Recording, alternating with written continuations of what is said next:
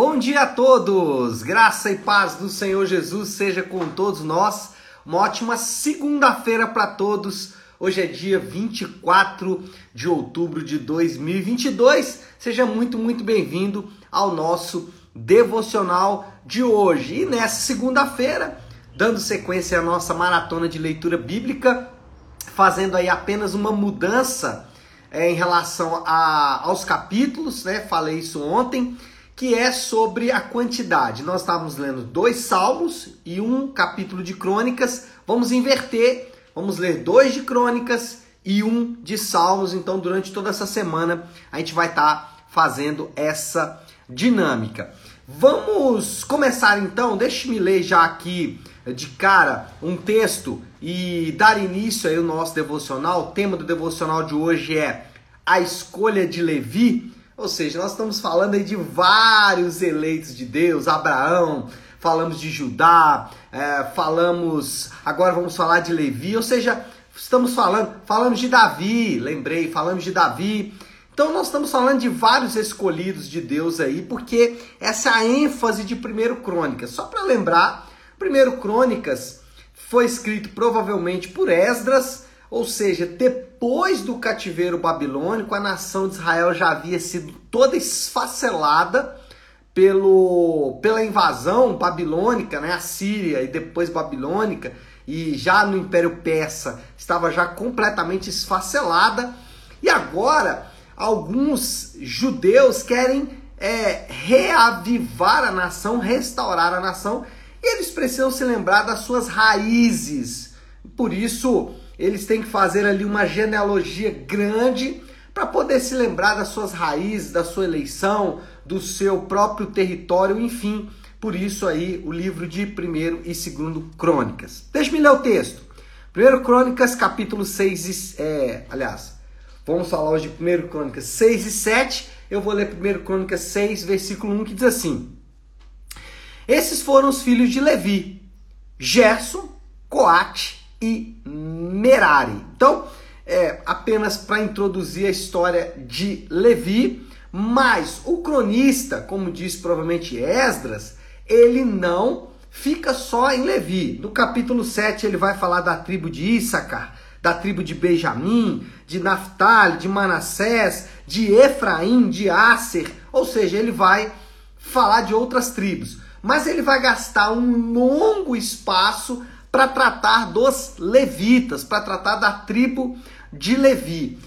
E por que que ele gasta tanto tempo para tratar da tribo de Levi?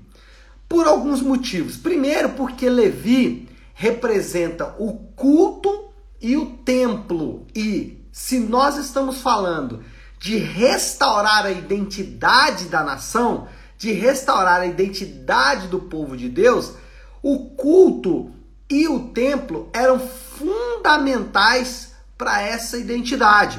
A nação de Israel, ela era centralizada tanto no templo que havia em Jerusalém, como no culto que era prestado a Deus exatamente nesse templo. A nação girava em torno disso.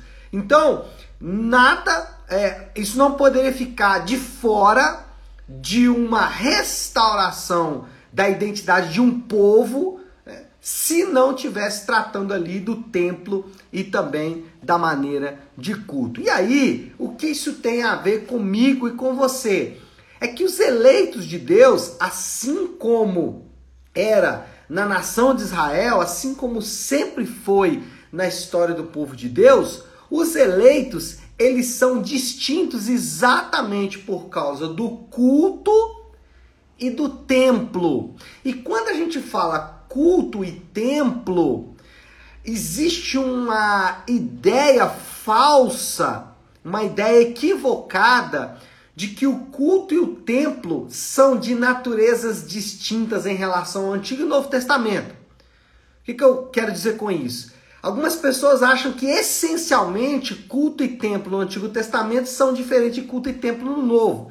Essencialmente eles não são diferentes. Na prática, sim. Na prática, o culto, por exemplo, do Antigo Testamento, boa parte dele foi feita através do sacrifício de animais. Então, a prática do culto era diferente, mas a essência, qual que era? Qual era a essência do culto? A ideia do culto no Antigo Testamento é a reunião do povo de Deus. Por isso que em vários momentos, Deus vai chamar o, a reunião do povo de Deus, o culto no templo, de assembleia. Sim, reunião do povo de Deus. No Novo Testamento, a mesma coisa. Reunião do povo de Deus. Hoje, quando nos reunimos no culto de manhã, nas nossas igrejas, ou no domingo à noite, ali é a reunião do povo de Deus. Então, é, o, os eleitos de Deus, eles têm uma marca distintiva. Eles são o povo do culto. Se tem uma coisa que o eleito tem que fazer é cultuar a Deus junto com os seus irmãos, reunidos com o povo de Deus. Então, alguém que é eleito, ele certamente participa desta reunião, porque isso é central dos eleitos de Deus. Então, alguém que é, não gosta muito de culto, ou não participa muito de culto, existe um problema de natureza essencial na sua própria eleição. Poderemos até questionar se de fato esse indivíduo é eleito ou não. O outro aspecto é a questão do templo. O que que é templo? Templo é o lugar onde Deus é adorado. E aqui existe uma outra confusão, porque dá-se a ideia de que no Novo Testamento não há mais necessidade do templo, mas isso não é verdade. No Novo Testamento, você tem as pedras vivas, Pedro vai dizer isso, que são as pedras para a construção de um novo templo.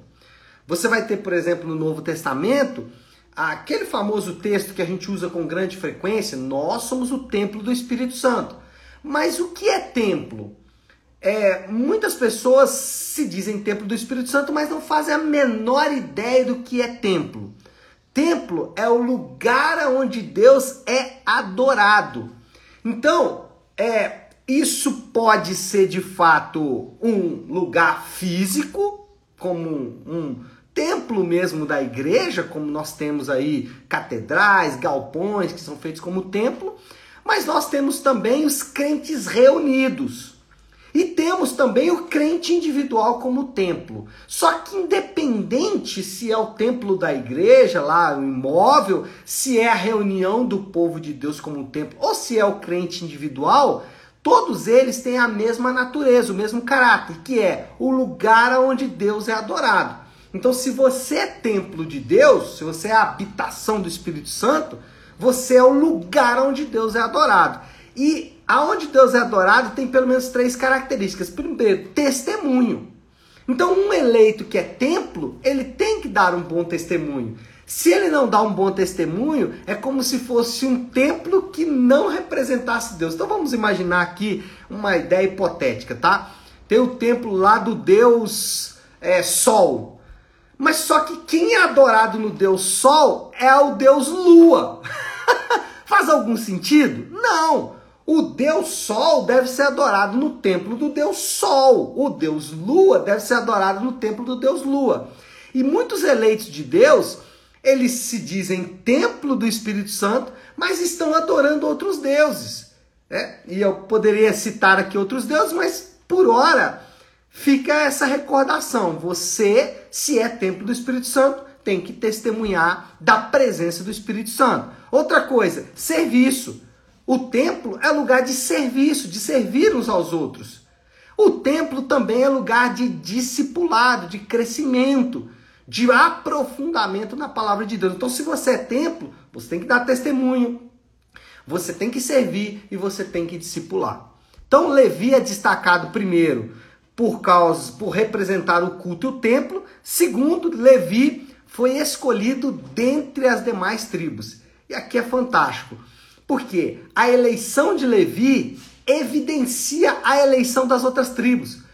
Quando as tribos olhavam para Levi, o fato de Levi ter sido eleito como foi, para cuidar ali do templo e do culto, os próprios israelitas, de maneira didática, se lembravam, olha, nós também somos eleitos. Então, Levi era uma maneira de Deus formar e informar para o povo de Deus que existia uma eleição. Então Levi representa representava para as outras tribos essa eleição. Por quê?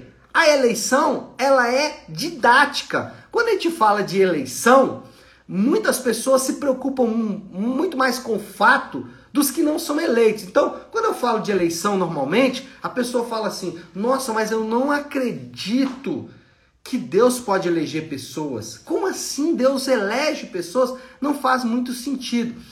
Mas essas pessoas, elas estão perdendo o principal da eleição. A eleição é didática, ela é pedagógica, ela ensina. Por exemplo, a eleição, ela é a maneira de ensinar os crentes que eles não têm do que se orgulhar. Sempre que um crente ficar orgulhoso, nossa, eu sou bom demais, olha o que eu fiz, olha o que eu conquistei, olha quanto dinheiro eu tenho, olha a minha família, olha isso, olha aquilo outro. A eleição lembra para ele que tudo que ele é, conquistou, fez, faz ou fará, depende de Deus. Ele não tem do que se orgulhar. Mas tem outra coisa. O valor da eleição não está no eleito, mas em quem elegeu. Essa é a segunda informação importantíssima que a eleição nos ensina. Quem nos escolheu? E aí nós vamos nos lembrar dos atributos de Deus, um Deus de amor, bondade, misericórdia, assim por diante. Então, a eleição é didática. A eleição lembra que os eleitos, eles são vocacionados, eles são chamados para um serviço. E aí eu entro no terceiro ponto. Por que que a eleição de Levi era importante?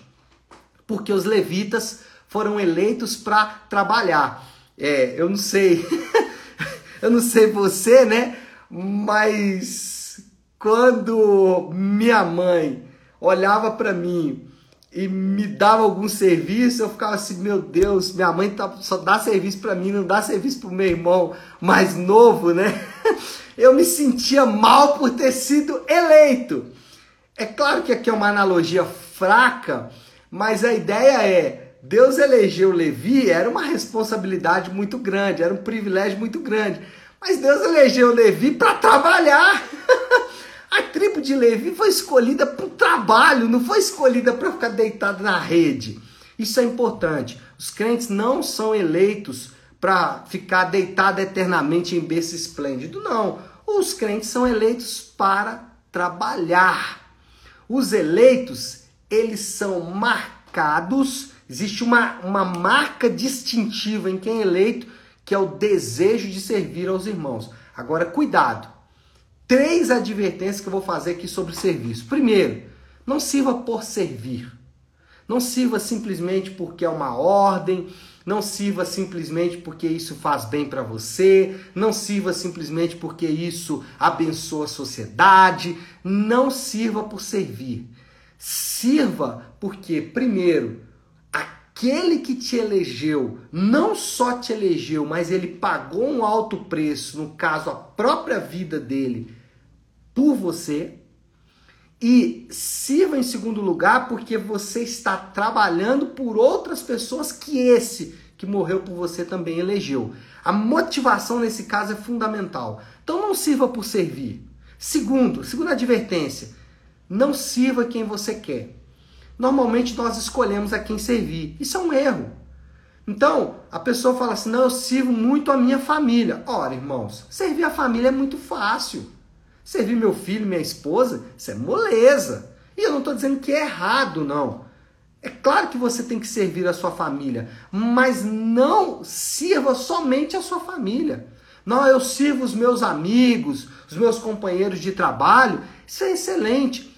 Por isso que Deus, ele forma uma igreja que traz pessoas diferentes. Porque você vai se ver servindo pessoas que você nunca imaginaria servir. Eu sirvo pessoas hoje que eu não faria a mínima ideia, aliás, nem conheceria se não fosse para a igreja. E eu conheço e sirvo essas pessoas.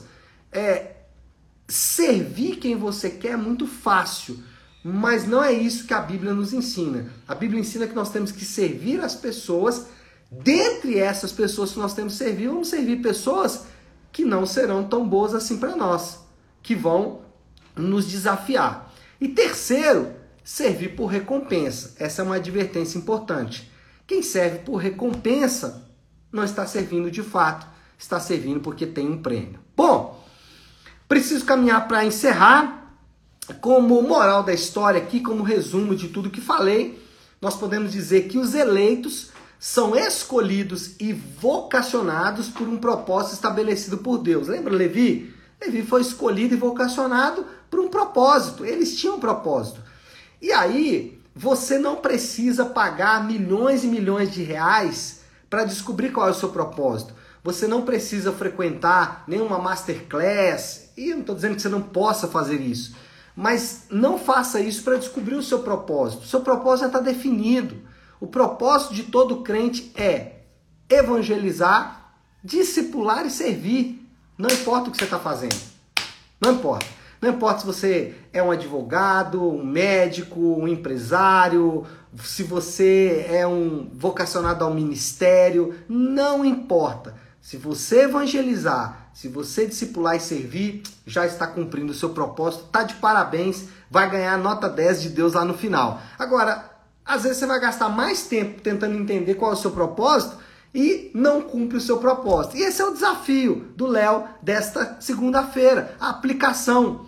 Vamos cumprir o propósito. Lembra, Levi é uma tribo eleita para um propósito. Vamos cumprir o nosso propósito. Sai hoje para evangelizar, sai hoje para testemunhar, sai hoje para discipular pessoas. Faça isso de maneira intencional, faça isso de maneira programada, faça isso de maneira sistemática, né? Não só de palavras, mas crie uma rotina de evangelização, de discipulado e de serviço.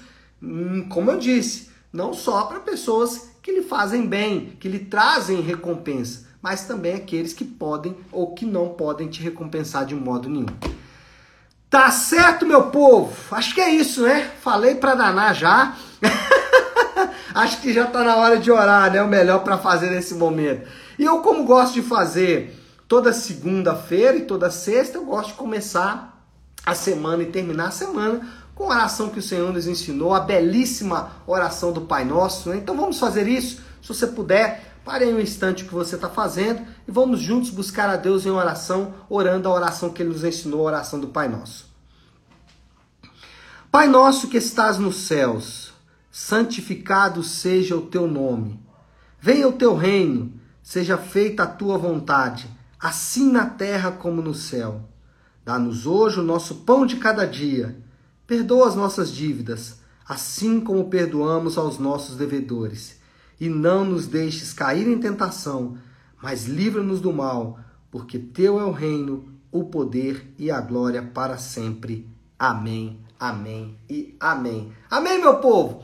Bom, então é isso. Nós vamos ficando por aqui. Quero só dar um recado importantíssimo para vocês. Hoje, às vinte horas, na Igreja Nave, nós temos o Nave Talk. O que, que é isso? Nós vamos conversar sobre a palavra que foi ministrada ontem no culto. Falei agora há pouco aí sobre servir, testemunhar, discipular. Que belíssima oportunidade de você já começar a praticar o que eu acabei de dizer. Hoje, às vinte horas.